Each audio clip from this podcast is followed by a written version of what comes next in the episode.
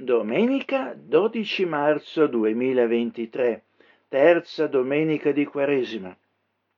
Siamo stati creati per avere comunione con Dio. La nostra rovina e perdizione è esserci distaccati da Lui. Viviamo come se Egli non esistesse, oppure ci siamo creati religioni di comodo, ma non abbiamo trovato la pace. Nella sua misericordia, però, Dio ci ha provveduto la via del riscatto e della riconciliazione con Lui nella persona ed opera del Salvatore Gesù Cristo. La sua morte sacrificale in croce ci ha fornito la base di questa riconciliazione. La sua vita di risorto ci mette in grado di esplicitare una vita rinnovata in comunione con Lui.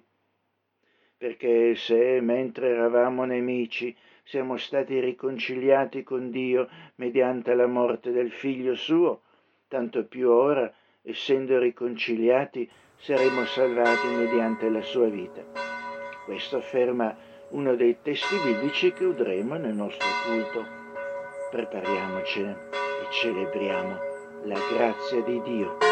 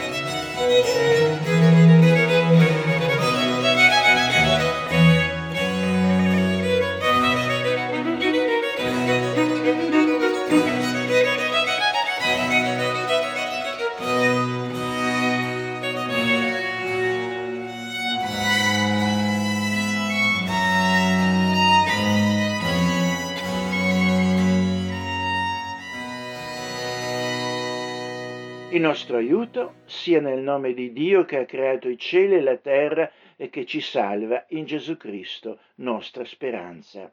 Amen.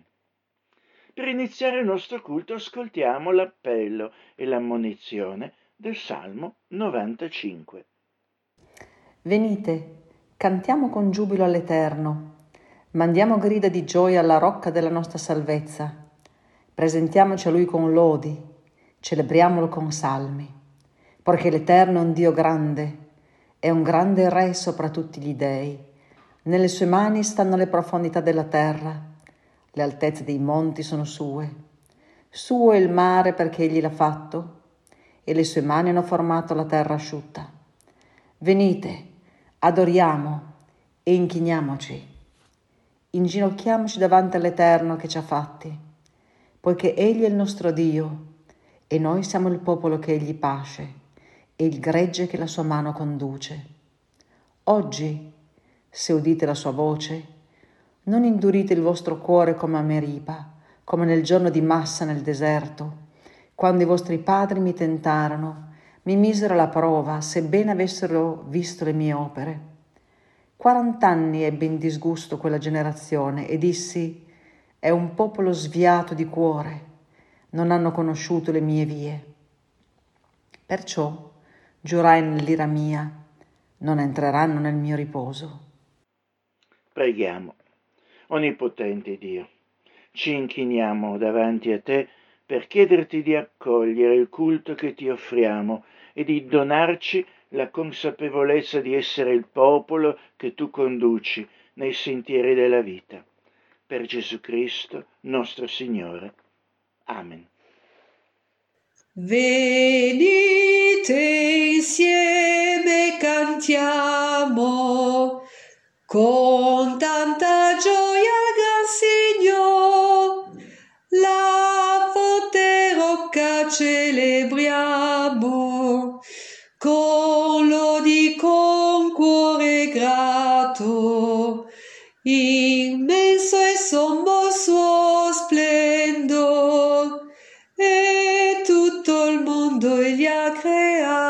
creato. Venite tutti adoriamo davanti al nostro creato, con umiltà ci inginocchiamo,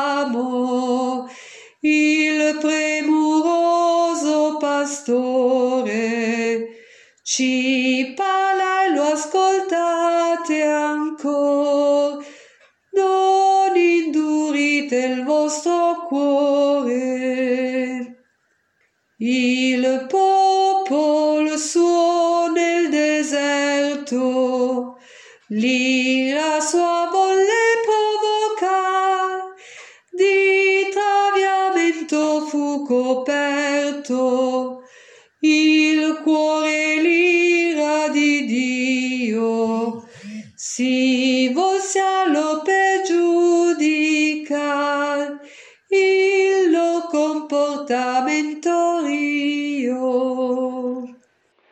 Ascoltiamo ora due letture bibliche. In Esodo, al capitolo 17, la prima lettura, si racconta di come gli israeliti in viaggio nel deserto giungono a Refidim e chiedono a Mosè di procurare acqua, procurare loro acqua, lamentandosi di non poterne trovare. Mosè, guidato da Dio, fa scaturire acqua da una roccia che disseta il popolo. Dio è fedele, il popolo di Dio l'aveva messo in dubbio e dovranno patirne le conseguenze. Potremmo noi trovarci in una situazione spiritualmente simile?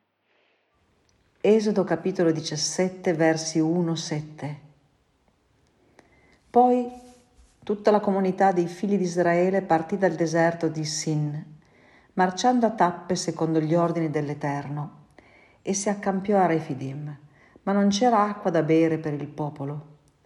Allora il popolo contese con Mosè e disse, Dateci dell'acqua da bere. E Mosè rispose loro, Perché contendete con me? Perché tentate l'Eterno?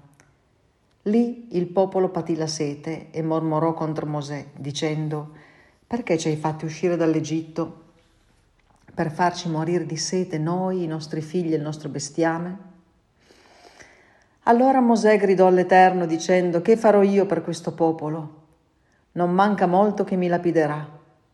E l'Eterno disse a Mosè, Passa oltre davanti al popolo, prendi con te degli anziani di Israele, prendi anche in mano il bastone con il quale hai percorso il fiume e va. Ecco, io starò là davanti a te, sulla roccia che è in Oreb. Tu percuoterai la roccia e ne scaturirà dell'acqua e il popolo berrà. Mosè fece così alla presenza degli anziani di Israele e chiamò quel luogo Masse Meriva, a causa della contesa dei figli di Israele e perché avevano tentato l'Eterno dicendo L'Eterno è in mezzo a noi, sì o no. Ascoltate oggi la voce del Signore. Ascoltate oggi la voce del Signore. Nella lettera ai Romani, la seconda lettura, Paolo afferma che la giustificazione per fede in Gesù Cristo porta alla pace con Dio e alla speranza nella gloria futura.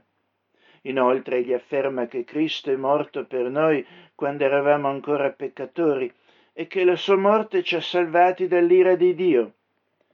Paolo sottolinea eh, anche che la salvezza attraverso la fede in Cristo porta alla riconciliazione con Dio e alla gioia nell'affrontare le difficoltà della vita presente, perché la sua vita di risorto promuove l'esplicitazione eh, in questa vita della salvezza che abbiamo ricevuto per grazia. Lettera ai Romani, capitolo 5, versi 1-11. Giustificati dunque per fede, abbiamo pace con Dio per mezzo di Gesù Cristo, nostro Signore, mediante il quale abbiamo anche avuto, per la fede, l'accesso a questa grazia nella quale stiamo saldi e ci gloriamo nella speranza della gloria di Dio. E non soltanto questo, ma ci gloriamo anche nelle afflizioni, sapendo che l'afflizione produce pazienza, la pazienza esperienza e l'esperienza speranza. Ora la speranza non rende confusi, perché l'amore di Dio è stato sparso nei nostri cuori per lo Spirito Santo che ci è stato dato.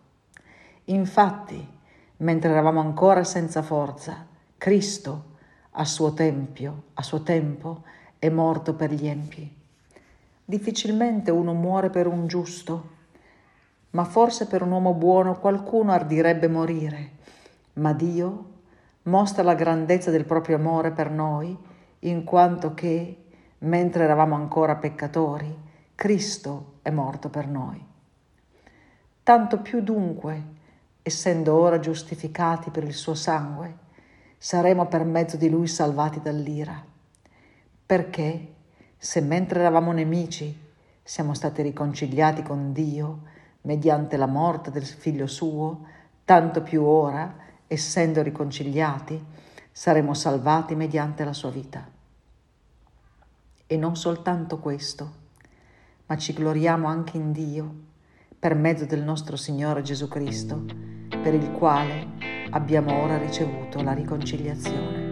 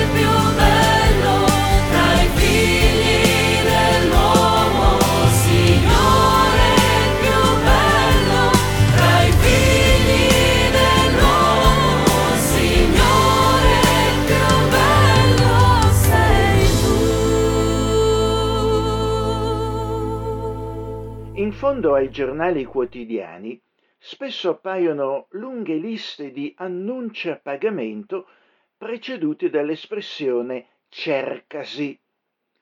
Possono essere offerte di lavoro, appartamenti, garage, oggetti di antiquariato, automobili e chi più ne ha più ne metta.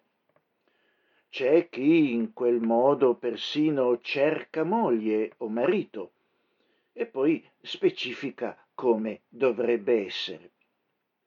Alla fine c'è una casella postale o un numero di telefono per rispondere all'annuncio.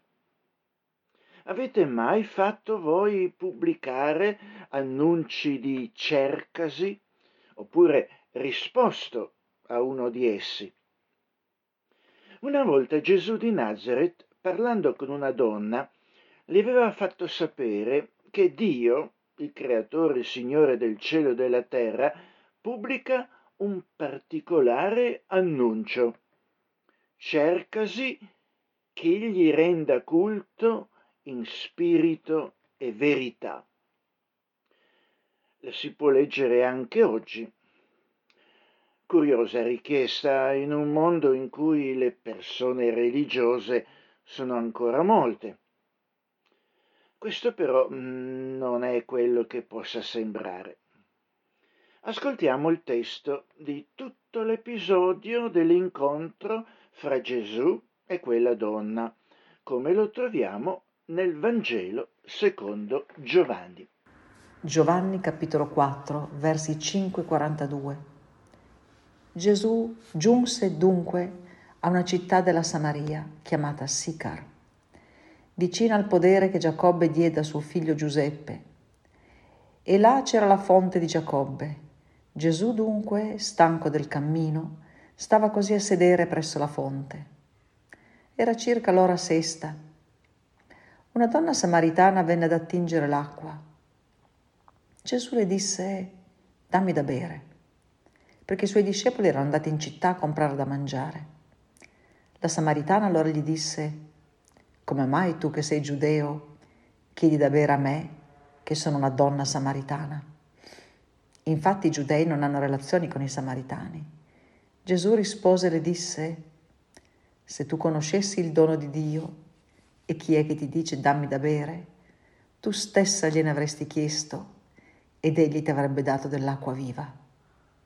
La donna gli disse, Signore, tu non hai nulla per attingere e il pozzo è profondo. Hai dunque quest'acqua viva? Sei tu più grande di Giacobbe, nostro padre, che ci diede questo pozzo e ne beve egli stesso con i suoi figli e il suo bestiame? Gesù rispose e le disse, Chiunque beve di quest'acqua avrà sete di nuovo, ma chi beve dell'acqua che io gli darò non avrà mai più sete. Anzi, L'acqua che io gli darò diventerà in lui una fonte di acqua che scaturisce in vita eterna. La donna gli disse, Signore, dammi di quest'acqua affinché io non abbia più sete e non venga più fin qui ad attingere. Gesù le disse, vai a chiamare tuo marito e vieni qui.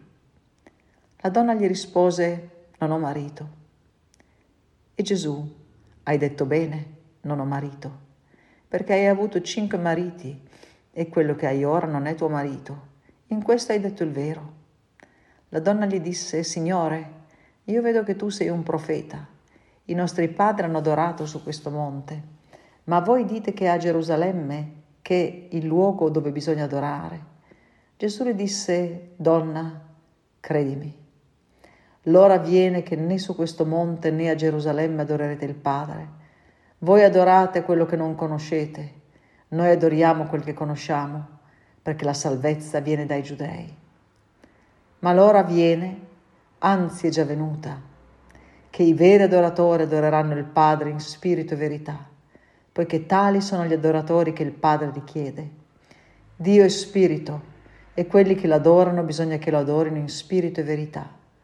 La donna gli disse, io so che il Messia, che è chiamato Cristo, deve venire. Quando sarà venuto, ci annuncerà ogni cosa. Gesù le disse, sono io che ti parlo.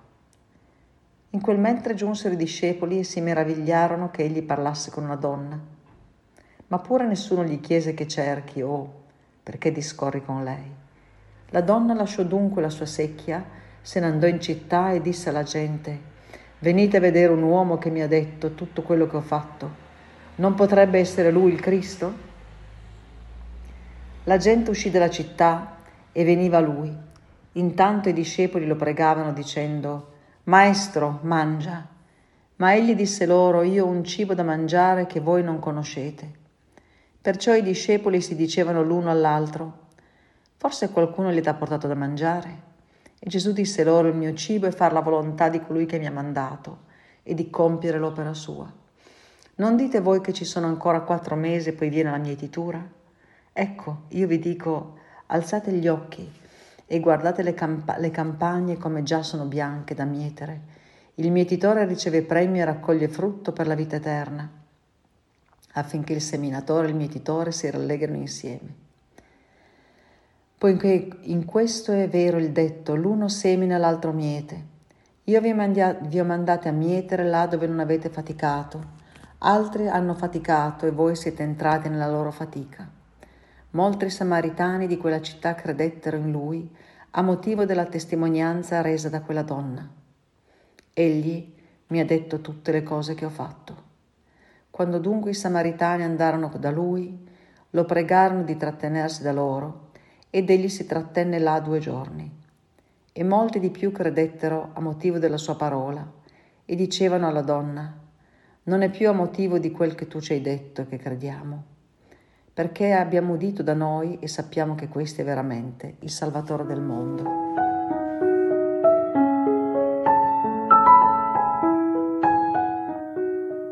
Mentre i discepoli di Gesù dunque si erano recati nel vicino villaggio a comprare del cibo, Gesù, stanco per il cammino, rimane ad attenderli presso un pozzo. Sono le ore più calde della giornata Gesù ha sete e quando una donna giunge al pozzo per attingere acqua, Gesù le chiede di poter bere dalla sua brocca. Inizia così una conversazione fra Gesù e la donna. Gesù è sensibile, compassionevole e così lui legge nel cuore di quella donna eh, quella che è la sua situazione, di lei, i suoi problemi, le sue necessità. Dopodiché Gesù rivela proprio a lei quale egli è veramente, il Salvatore del mondo che Dio Padre ha inviato, colui che può rispondere efficacemente ai bisogni più profondi dell'animo umano. Diverse sono le cose che vengono toccate nella conversazione fra Gesù e questa donna e che il racconto dell'Evangelista Giovanni cita. Per queste però vorrei metterne oggi in evidenza una in particolare, quando egli dice l'ora viene, anzi è già venuta, che i veri adoratori adoreranno il Padre in spirito e verità, perché tali sono gli adoratori che il Padre richiede. Dio è spirito e quelli che lo adorano bisogna che lo adorino in spirito e verità.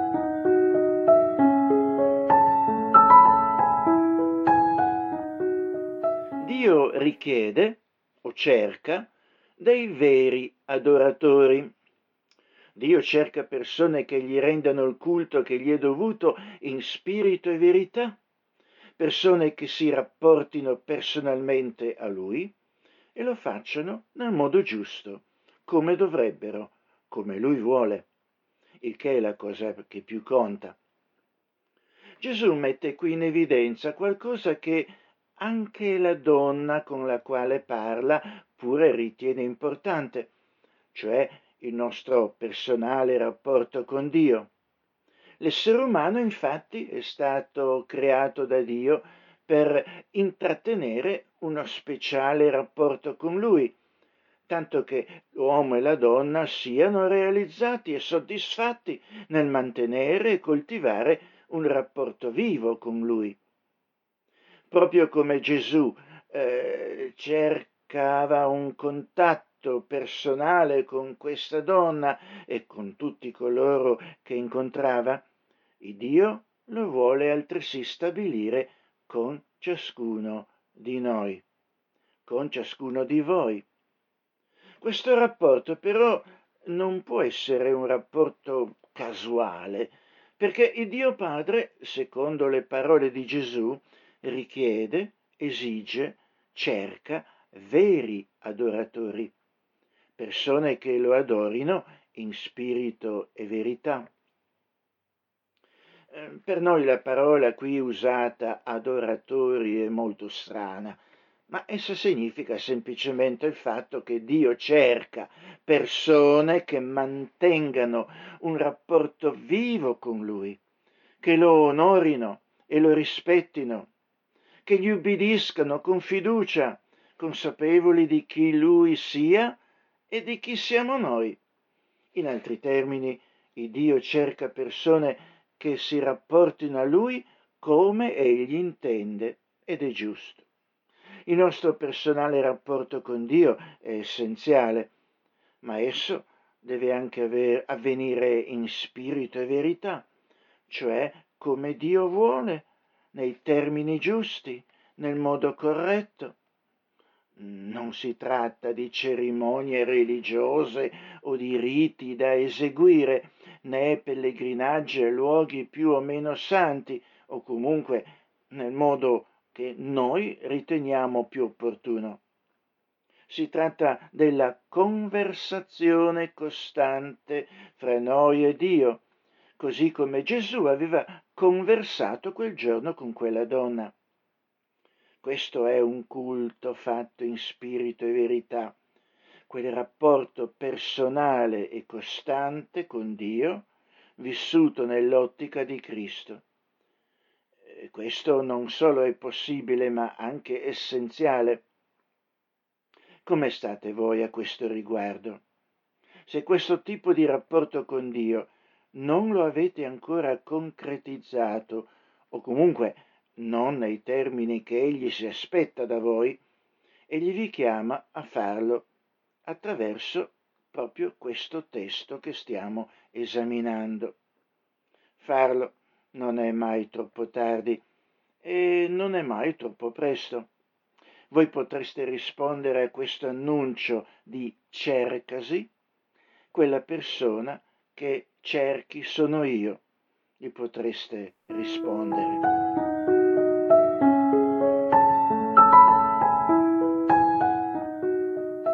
Un ministro di Dio nel passato scrisse Rendete a Dio il culto che gli è dovuto significa risvegliare la coscienza con la santità di Dio, nutrire la mente con la verità di Dio, purgare l'immaginazione con la bellezza di Dio, aprire il cuore all'amore di Dio, consacrare la volontà ai propositi di Dio.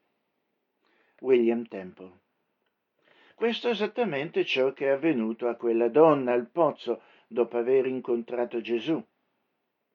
Esaminiamo queste espressioni eh, rapportandole a ciò che troviamo in questo racconto. In primo luogo, risvegliare la coscienza con la santità di Dio. La santità di Dio era diventata per questa donna particolarmente apparente dopo aver incontrato il Cristo. Gesù infatti aveva scoperto e messo in rilievo la coscienza di lei l'immoralità della vita che fino a quel momento aveva condotto, come pure la purezza di Dio in Cristo. Questo l'aveva portata al ravvedimento e una vita rinnovata secondo la volontà di Dio.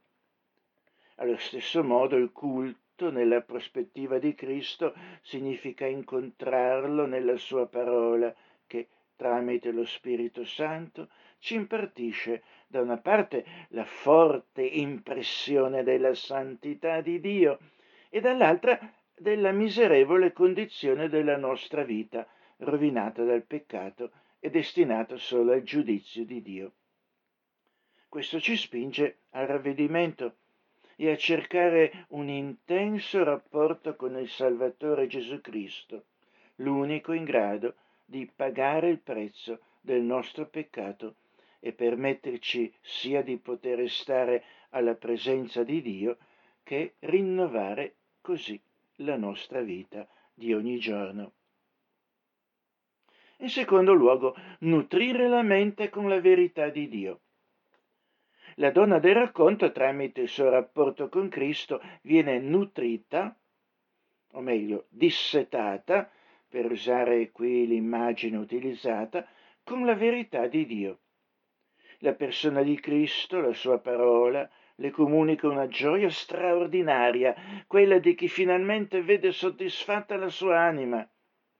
Gesù fa capire a questa donna ciò che più vale e più le serve.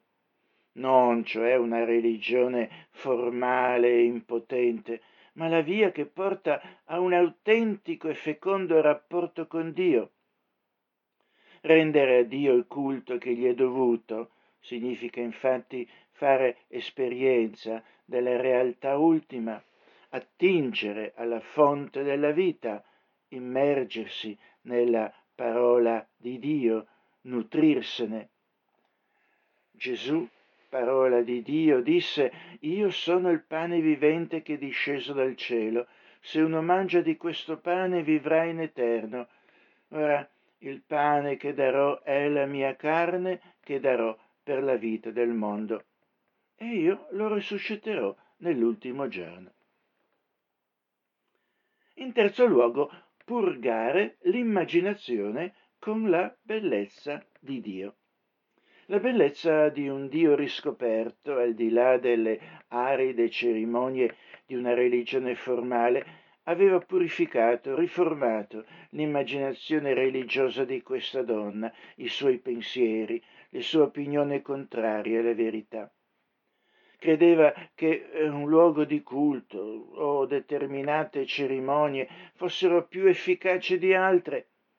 Questo però è indifferente nella prospettiva di Cristo. Il culto che Dio esige è quello fatto nello spirito e in verità.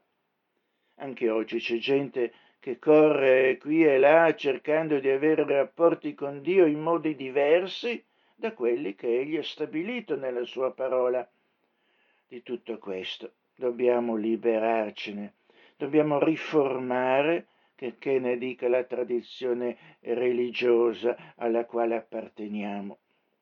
È il Cristo della Bibbia, è solo Lui che dobbiamo ascoltare.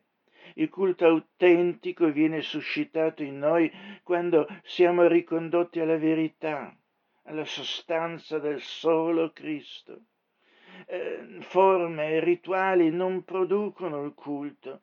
Potremmo usare tutte le tecniche e i metodi che vogliamo, avere la migliore liturgia possibile, ma non avremo un autentico culto fin tanto che lo Spirito non tocchi il nostro spirito, facendoci giungere a contemplare e apprezzare la sua bellezza, la bellezza di un culto in spirito e verità.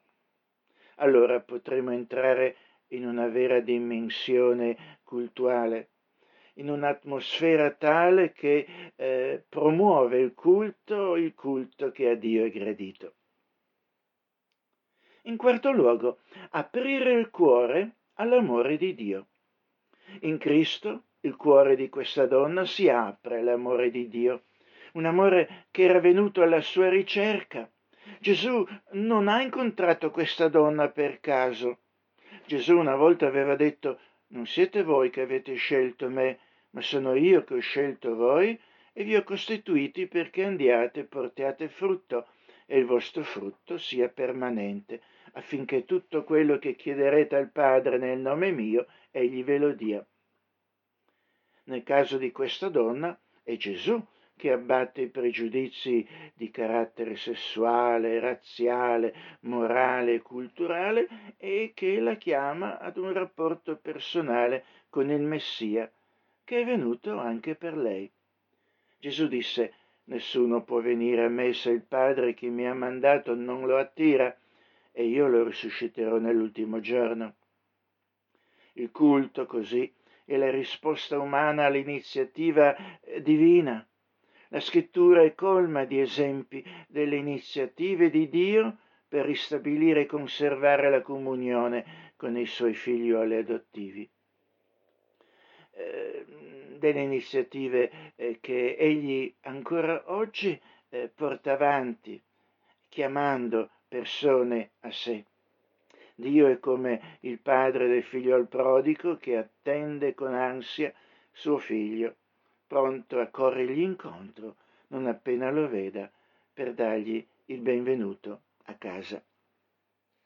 Infine, eh, quinto punto, il culto in spirito e verità è consacrare la volontà, la nostra volontà, ai propositi di Dio.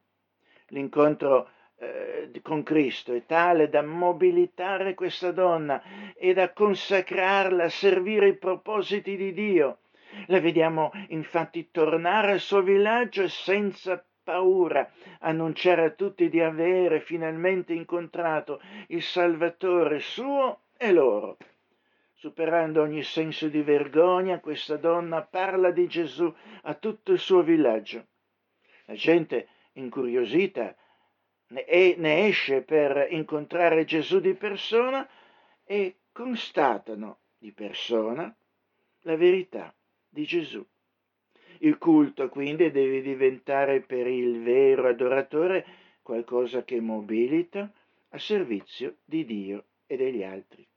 Venire al culto è come venire a rapporto dal nostro comandante affinché egli ci dia le istruzioni eseguire.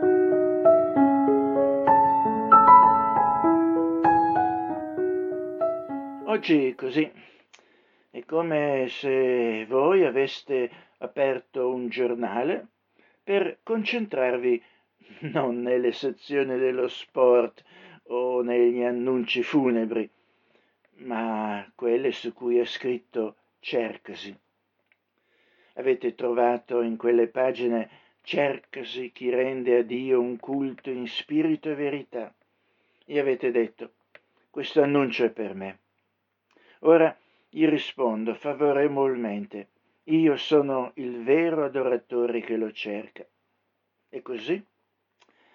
Se sì, allora quell'annuncio vi invita a mettervi in contatto con Cristo all'indirizzo indicato. L'indirizzo è quello della preghiera. In rapporto con Lui scoprirete quale sia il vero culto del quale Egli si compiace.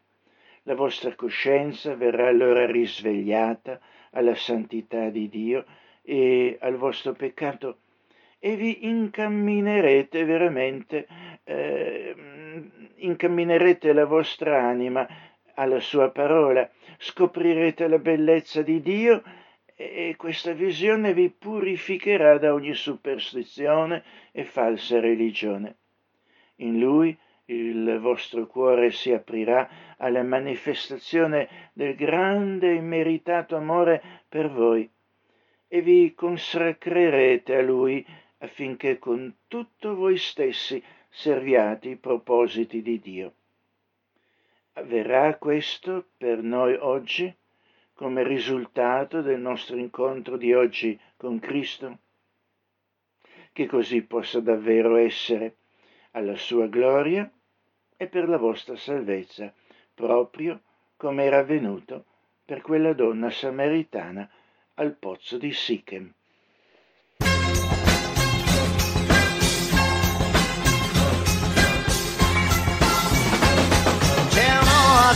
Deserto dove un giorno a chieder l'acqua si fermò un forestiero. In mezzo ai palmetti verdi c'era un pozzo e una ragazza era là. Il suo nome era Sara. Tu sei un giudeo, gli disse la donna, con quale coraggio mi chiedi da bere? Son mille anni e più che i tipi come te non passano di qui. non parlano con noi ed il primo sei tu, ma perché tu lo fai? A una samaritana i giudei un po' d'acqua non chiesero mai.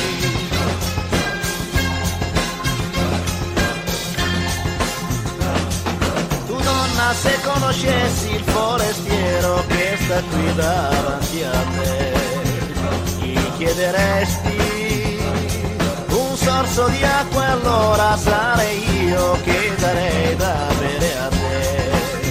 Io che sono un giudeo, a quel forestiero rispose la donna, ma dove la trovi quest'acqua da bere? Io vedo che non hai la secchia insieme a te.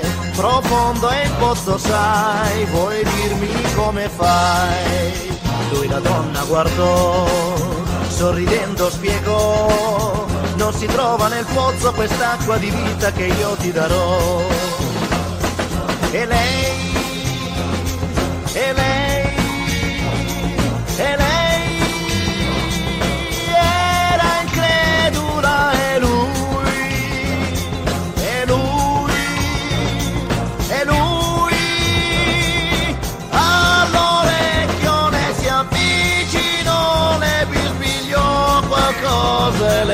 sbiancò.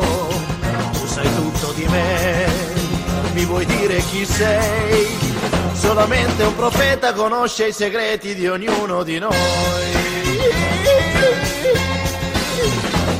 Signore, io so che un giorno il Messia come un povero verrà in mezzo a noi.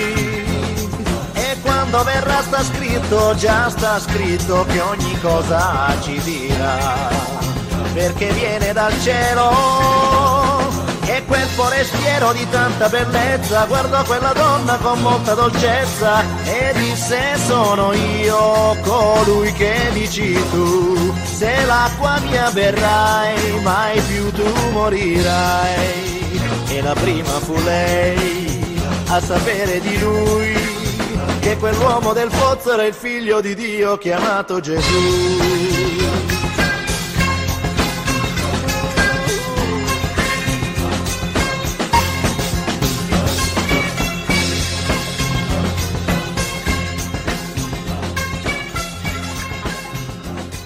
O Dio Onnipotente, tu sai che non abbiamo in noi stessi il potere di sovvenire ai nostri bisogni.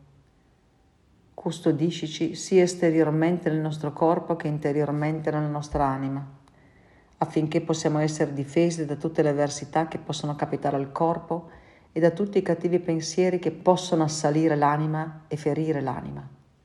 Per mezzo di Gesù Cristo nostro Signore che vive e regna con te e con lo Spirito Santo, un solo Dio, nei secoli dei secoli.